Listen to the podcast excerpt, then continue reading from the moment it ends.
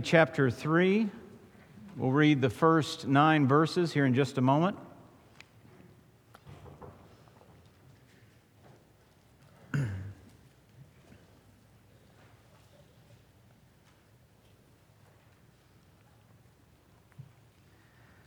Second Timothy chapter 3 verses 1 to 9.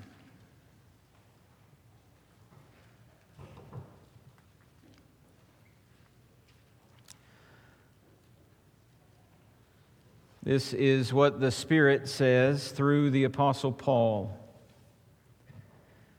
But understand this that in the last days there will come times of difficulty. For people will be lovers of self, lovers of money, proud, arrogant, abusive, disobedient to their parents, ungrateful, unholy heartless, unappeasable, slanderous, without self control, brutal, not loving good, treacherous, reckless, swollen with conceit, lovers of pleasure rather than lovers of God. Having the appearance of godliness, but denying its power. Avoid such people. For among them are those who creep into households and capture weak women, burdened with sins and led astray by various passions, always learning and never able to arrive at a knowledge of the truth.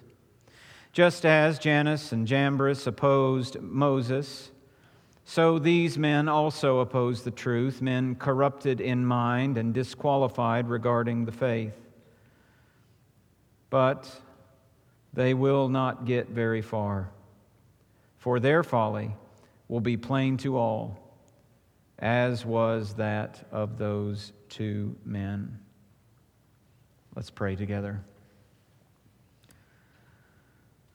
O oh God, reveal your glory through the preaching of your word until every heart in this room and every heart watching on the live stream and every heart that watches it later, until every heart confesses that Christ is Lord. Send your Spirit to open our eyes Open our ears, open our hearts to receive your truth, to believe it, to love it, and to live differently because of it. And we pray in Jesus' name. Amen. I have a love hate relationship with TV shows about home renovation. I love them because I love to see the work. I love to see the before and the work and the after. I hate them because they make it look so easy. Because the renovation of an entire mansion is complete in an hour, or some portion of it, even sometimes in 30 minutes. Sure, there are bumps along the way. Uh, the, the, the, the people working on it will talk about what a difficult job it is and what they always have to do. But everything always works out in the end, which is terribly misleading for a guy like me because it doesn't always work out so well in the end for me. So I love them, but I hate them. But I watch them and I continue to be lured in by them. And so I think, yes, re roofing my house, putting on an addition, uh, building a dining room table from scratch. This is something I can do this afternoon. So I go to Home Depot, right? I go to Home Depot and I get the supplies I'm pretty sure I need, and I go home and I start working. And then I realize I don't have all the supplies I need. So I go back to Home Depot. And the same person who was in the department before is in there again. And I say hello, and they say hello again and I say, I need this and that and the other. So I get this and that and the other, and I go back to the house and I start working again. And then I realize the thing I got on the second trip to Home Depot is not actually the thing I need. So I have to go back to Home Depot, and by now they're prepared to give me an orange vest and let me have a place there where I can just walk around whenever and however. But this is how it happens, and it's a downward cycle. Now imagine someone comes up to me and they put their arm around me and they say, they turn off the television, they say, Look, look me in the eye. I know you want to lay this floor in the bathroom, Toby. But just know this it's going to take six trips to Home Depot. You're going to use muscles you didn't even know existed before today. You'll need multiple doses of Advil. You will start over at least once. You'll shed your own blood in the process, but you'll get it done. Well, now at least I'm going into the project with a realistic understanding of what I'm facing. I don't just have, you know, the rose colored glasses of HGTV, you know, on my head telling me, surely I can do this in a half hour. Well, in a much more significant way, that is what Paul is doing for Timothy in these verses. Paul wants to make sure that his young friend does not lose sight of reality. If you remember how last week's text finished, the end of chapter 20, uh, chapter 2, verses 25 and 26, it's absolutely true, Paul says. God can open eyes. God can bring people to their senses. He can grant repentance. He can free people from the evil one. But that doesn't mean it's going to be easy.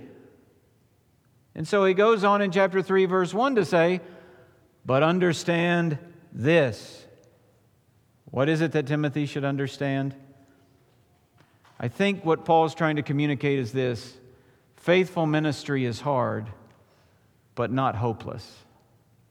Faithful ministry is hard, but not hopeless. That is what he needs to understand. That is the point of these nine verses. So let's just think about it. First, Paul talks about, he mentions the difficulty right there in verse 1. Look at it. But understand this that in the last days there will come times of difficulty. Now, that phrase, last days, often causes people's radar to go up, right? Because when we hear the phrase the last days, many people automatically think about those days which immediately precede the second coming of Jesus. And in John's gospel, the singular, the last day, actually does refer to that time. So Jesus says in multiple places that on the last day he will raise up his followers. That speaking of our resurrection when we receive glorified bodies and live forever in the new earth. But when the phrase is plural in the New Testament, it's not used in the same way. The last days refers to that time when Jesus came from that time to the time that he returns. So in Hebrews chapter 1, the writer to the Hebrews says, Long ago, at many times and in many ways, God spoke to our fathers by the prophets, but in these last days, he has spoken to us by his Son. On the day of Pentecost, Peter is preaching and he quotes the prophet Joel, and this is what he says, Acts 2:17. And in the last days it shall be, God declares, that I will pour out my spirit on all flesh. Well, now Peter's talking about what just happened. The pouring out of the Spirit has come. And he says, in these last days, that's what's going to happen. So, properly understood, it is absolutely right for us to say, we are living in the last days. But it's also absolutely right to say, Timothy was living in the last days. And in these last days, in your days, Timothy, there will be times of difficulty. Times, uh, meaning times and seasons. Not every single moment, but seasons. Imagine that you're on a ship in the middle of the ocean, right? Some days, it's you know they're never not waves it's never just some you know you never don't you never stop doing this you know feeling the rocking of the, the ocean that you're in but there are times of difficulty, aren't there? Storms that surge up, waves that crash in, hurricanes, tsunamis, these kinds of things come at times. And that's what Paul is saying. There are going to be particular times of difficulty. There will be seasons in which, Timothy, it's nothing but blood, sweat, and tears. We need this kind of reminder today, don't we? Because you know how people talk about ministry? That if you're really doing it right, there may be a few bumps in the road, but everything's going to be relatively smooth. I mean, if you're doing it right, everything's going to go well. Well, friend, tell that to the parent who is praying and teaching and seeking to set an example for their children, only to be met by resistance and rebellion. Tell that to the Christian who is seeking prayerfully to share the gospel with friends and meeting only endless, merciless teasing and ostracism in return.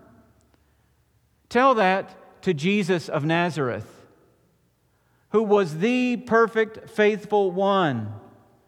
Yet he wasn't just opposed, he was mocked and beaten and handed over for crucifixion by the very people who should have been listening to him. There will be times of difficulty. Have you experienced that?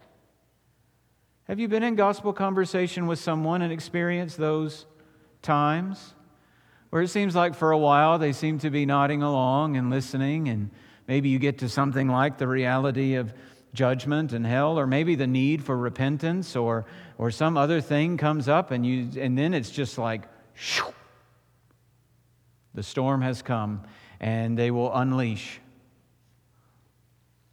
how dare you say that? I don't have a God like that. There will be times of difficulty. Know this that in the last days, since the time that Jesus came and lived and died and was resurrected and ascended to heaven, there will be times of difficulty. And he goes on to explain why they'll come. Secondly, he speaks of darkness. Not just difficulty, but darkness. The work will be difficult because the world is dark. Look at, look at verse 2. look, at, look at the first word for. Now, that's a key word in Paul's letters because most often when you see that, do you know what he's saying? He's saying, because. Why will there be times of difficulty? For people. Isn't it interesting? Circumstances around Timothy aren't going to be his worst problem. Physical stamina is not going to be his biggest issue. Financial problems aren't going to be the biggest deal. It's going to be people. I remember being in seminary and these, you know, bright eyed, bushy tailed seminarians, including myself, you know, would say dumb things like, I would love ministry if it weren't for the people. Well, here's, here's the thing there is no ministry apart from people. And why is ministry hard? People. I'm one of them. I am one reason my ministry is difficult. But you all contribute as well. Thank you very much. All right, but he's talking, he's talking very broadly here. For people, people, what is it about people that will make ministry difficult? Well, let's read it. For people will be lovers of self, lovers of money, proud, arrogant, abusive, disobedient to their parents, ungrateful, unholy, heartless, unappeasable, slanderous, without self control, brutal, not loving good, treacherous, reckless, swollen with conceit, lovers of pleasure rather than lovers of God. 18 characteristics squeezed into three verses. Paul loves to do this kind of thing, doesn't he? He loves to give these pound, these kind of, it's galloping after you kind of lists. He does it in Romans 1, he does it in 1 Corinthians 6, he does it in Galatians 5, he does it in Colossians 3, and, and those are just the lists of sins, not to mention the list of uh, righteous uh, things. But when it comes to this list, the key to putting it together, I think, is the first phrase and the last phrase. Why will times be difficult, Paul? For people will be lovers of self rather than lovers of God. Lovers of self rather than lovers of God. And that's a summary of all of the darkness that lies in between those two things. Loving self produces love of money, love of pleasure, because both of those focus on me. Love of self is expressed in external pride and internal arrogance. It results in being swollen with conceit. When you love self rather than God, you treat others poorly. You get abusive in language. You slander others. You become heartless, unloving, brutal, treacherous. Your whole moral compass shifts to being based on what you think rather than on what God thinks. So you don't love good. You won't be holy. You won't obey your parents. You won't obey anyone for that matter. You won't feel the need to thank anyone, and you won't need, feel the need to forgive anyone. That's what unappeasable means, is unforgiving. You'll be reckless, and you'll indulge, indulge yourself rather than control yourself. Friends, loving yourself rather than loving God, pursuing yourself, putting yourself first is a fountain of evil. It is a fountain of evil. And the culture that Timothy is living in is swimming in the murky, mucky waters that come from the fountain called love of self. But it doesn't take a lot of creative thinking or imagination to know that the fountain still exists today. And it is flowing as freely now as it ever was. That all of these characteristics and more flow from the fountain of love of self. Abortion serves self.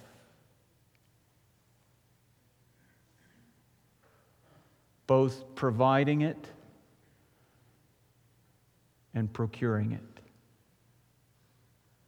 Racism exalts the ethnicity of self above all others. Rioting and looting exalts the power of self in response to the self exaltation of others. The abuse of God given power in governmental positions of authority is an act of self exaltation. I will show you how powerful I am. I will put my knee on your neck.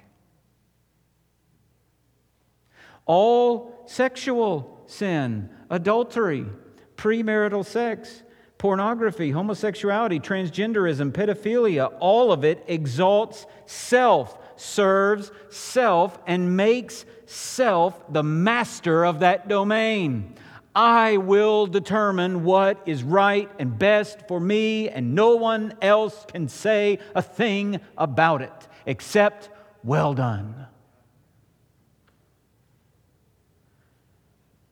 The darkness of loving self is everywhere because, as Jesus said in John chapter 3, the people loved darkness rather than light.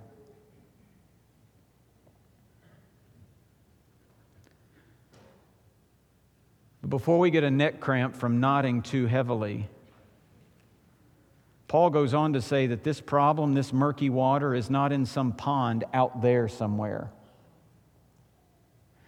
Its, it, it, its reach is not limited to those people out there. The reach of those waters is in rooms just like this, where people have gathered under the banner of worshiping the Lord Jesus Christ.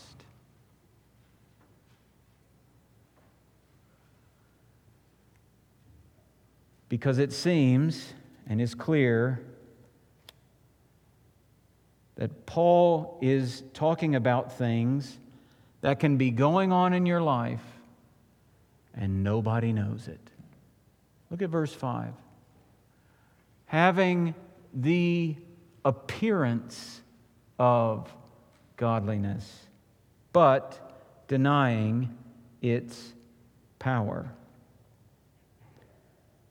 One can pretend to be holy, have an appearance of godliness, put on a thin veneer of morality. And underneath nothing but darkness. Jesus said it was true of the Pharisees, didn't he? You are like whitewashed tombs, filled with nothing but rancid, stinky, decaying, dead bones. You clean the outside of the cup so well, you will scrub for hours and hours and get a new sponge and start over again. While mold and all manner of disgust grows inside the cup.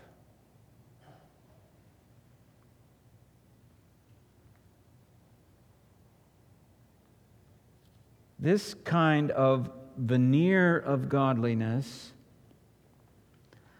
over loving self, over not loving God, over all manners of evil that flow out of that fountain, that that is a denial, Paul says, a denial of the power of godliness, a denial of the gospel, a denial of Jesus Christ as Lord, a denial that the gospel actually changes us. You see, if you just come along, you say, Well, now I believe in Jesus, I'm going to do all these nice things. And th- there's no actual regeneration, no actual new birth, no actual Holy Spirit residing within you, so that nothing changes except the veneer of morality on the outside. I'm just trying to turn over a new leaf, and I'm going to say, I believe in Jesus, I'm going to do better things. I'm going to say it, I'm going to do these things, but you're never changed that way. It is a denial of the very gospel that you say you believe.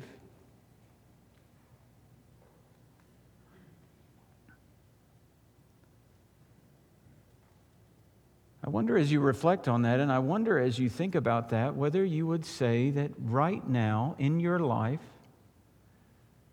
you are denying the gospel that you say you believe.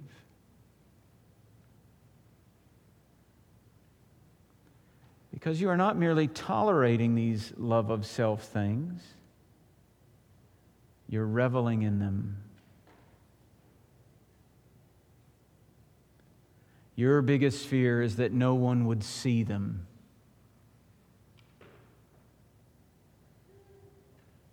what is Timothy to do with such people? Look at the end of verse 5. Avoid such people.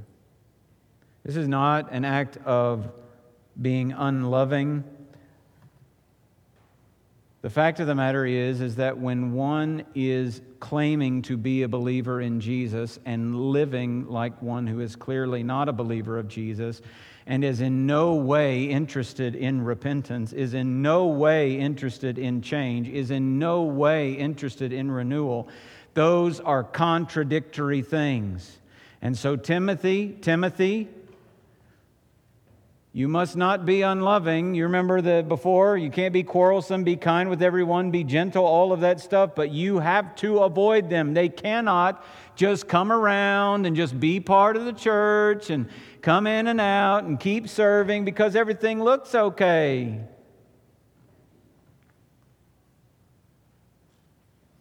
Paul writes to the Corinthians in 1 Corinthians 5, he says, I am writing to you not to associate with anyone who bears the name of brother if he is guilty of sexual immorality or greed, or is an idolater, reviler, drunkard, or swindler, not even to eat with such a one.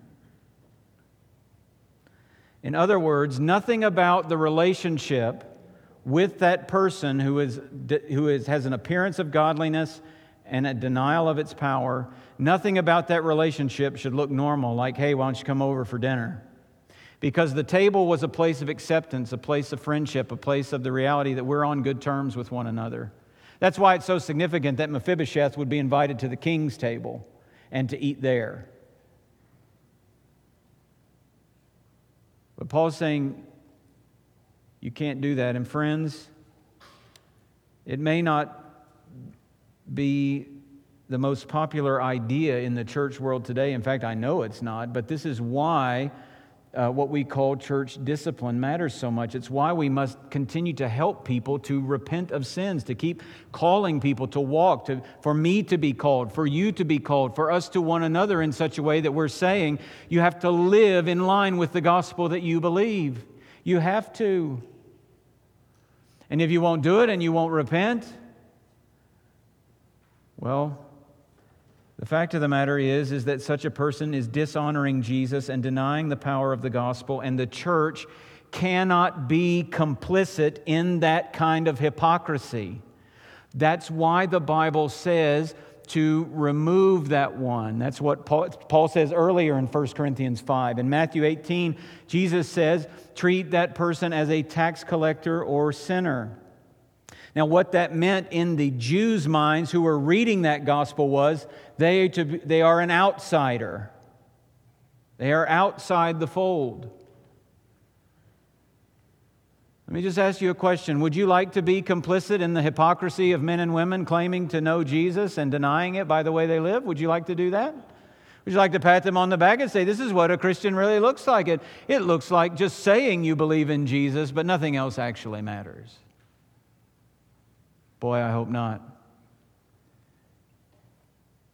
But if that's where you're at, I'd love to sit down and just study the Bible with you. Because the most important thing the church can do is glorify the Lord Jesus Christ. And such a thing dishonors him. Ministry is difficult because of darkness, but it's also hard because of deception. Among those who have the appearance of godliness, and deny its power, there are these deceivers. Verse 6 Among them are those who creep into households and capture weak women, burdened with sins and led astray by various passions, always learning and never able to arrive at a knowledge of the truth. Just as Jannes and Jambres opposed Moses, so these men also oppose the truth, men corrupted in mind and disqualified regarding the faith. In other words, these people who say they are actually Christians but deny the gospel, there are some of these who actually are teachers as well. They're false teachers, and they, they actually they're preying on the weak. Here in Ephesus, uh, it, the deception is working best among women. But just to be clear for all of us, Paul does not say it is because these women are women that they are weak. Okay?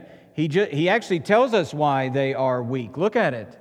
Weak women, he describes them in three phrases.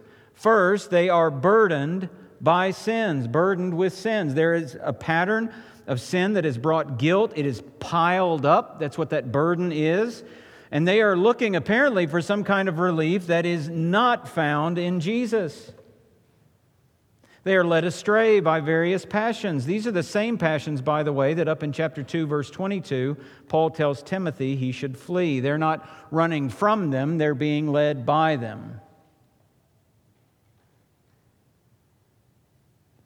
They're always learning and never able to arrive at a knowledge of the truth. These women love to study together.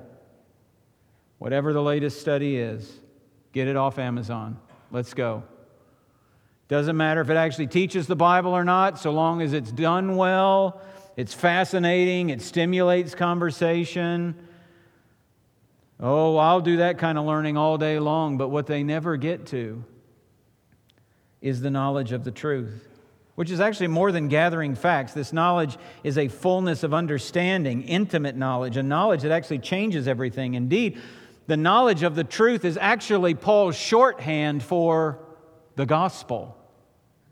Chapter 2, verse 25 God may grant repentance leading to a knowledge of the truth. 1 Timothy chapter 2 1 Timothy chapter 2. I keep turning too far. There we go. Verse 3 This is good and pleasing in the sight of God our Savior, who desires all people to be saved and to come to the knowledge of the truth.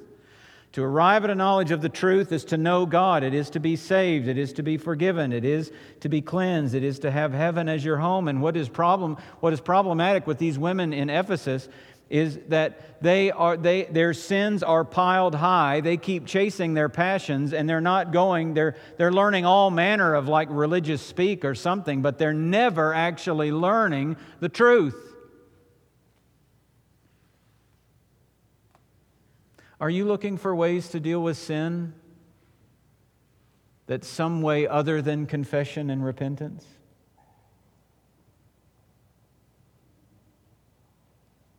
One of our children, for a while, got in a pattern of when, when that child got in trouble, they would, rather than confess or repent, they would immediately become very eager to do good things for other people. Do you do something like that? Do you think, well, I had a pretty rough day, or, I've, you know, well, I was pretty rough with my wife, but instead of, I was pretty harsh with her, but instead of confessing and repenting and seeking her forgiveness, I'll pick up flowers and chocolate on the way home. Well, no matter what Hallmark says, or no matter what your wife says, flowers and chocolate do not reconcile a marriage. Confession and forgiveness do. How much more do we need to approach God the way that He wants us to approach Him? Not by trying to, not when we're piled high with sins, not to try to pile even higher our good deeds, which are like filthy rags but if anyone confesses their sin, he is faithful and just to forgive their sin and cleanse them. Are you chasing down every sinful desire that hits you? I mean, if you feel it, if you have the desire, isn't that something that you should do? Well, the world would say yes, the Lord would say no. Are you interested only in gaining some religious information without actually knowing the truth, without actually knowing God, without actually submitting to Him? Well, friend, if those things describe you, if you're burdened with sins and led astray by passions and not, you know, you're interested in learning but not really the truth, then do not be surprised when I say you are opening yourself up to major deception. You will look for anything and everything but what the Lord has for you. Paul goes on to give an example of these deceivers, Jannes and Jambres, whose names don't appear anywhere else in the Bible, by the way. But tradition says that these were two of the magicians of Pharaoh. You remember these guys? Uh, you know, Moses would uh, do something and they would copy it. Moses does it to display God's power and, and they, would, they would copy it. Well, what they tried to do was make their magic seem like it was just as powerful as what Moses was doing by the power of God. And Paul says that's what these, uh, th- that's what these characters are doing. They're corrupt, they're unbelieving men, they take advantage of weak women, they convince them that their message is just as good as the gospel, just as powerful, but it isn't.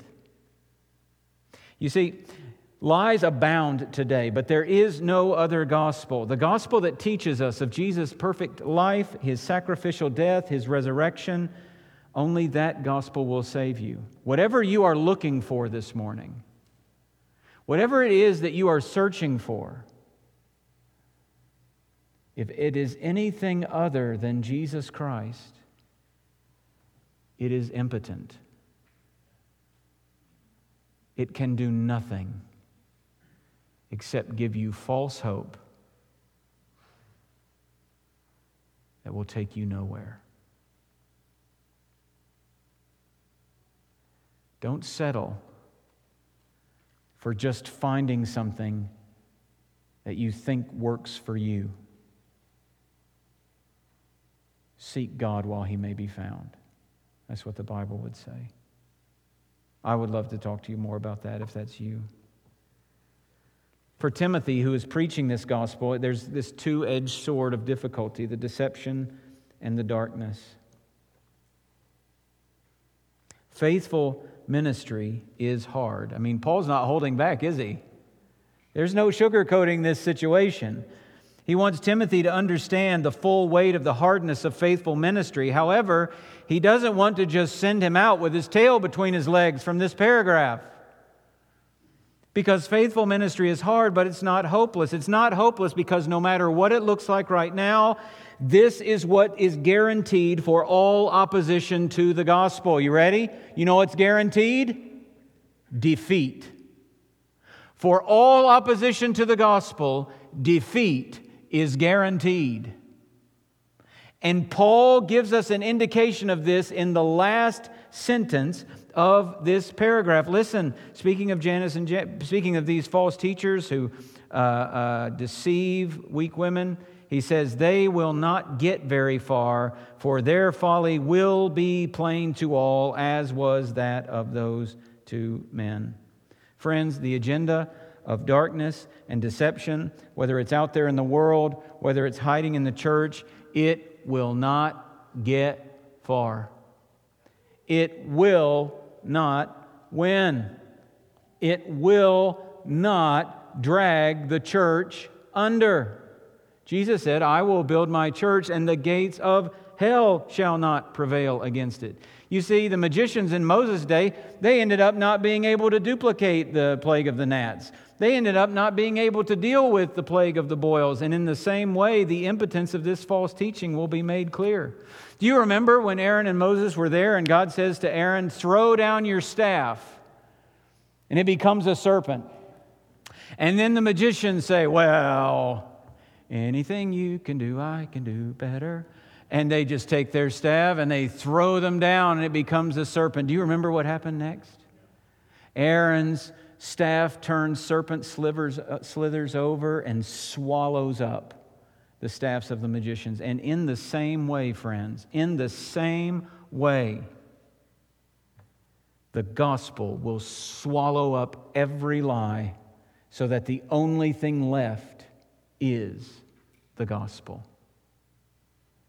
1 Peter 1, quoting from Isaiah All flesh is like grass, and its glory like the flower of grass. The grass withers, the flower falls, but the word of the Lord remains forever. And this word is the good news that was preached to you. So stay faithful in preaching this good news, Timothy. Stay faithful in preaching this good news, parents. Stay faithful in preaching this good news, Christian. Stay faithful in preaching this good news, Pastor. Stay faithful in preaching this good news, Gray Road. It is going to be difficult. Can you feel it?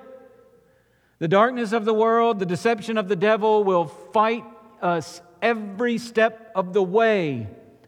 But your eyes will see the coming of the glory of the Lord. He will trample out the vintage where the grapes of wrath are stored. He will loose the fateful lightning of his terrible swift sword, and his truth will march on to victory.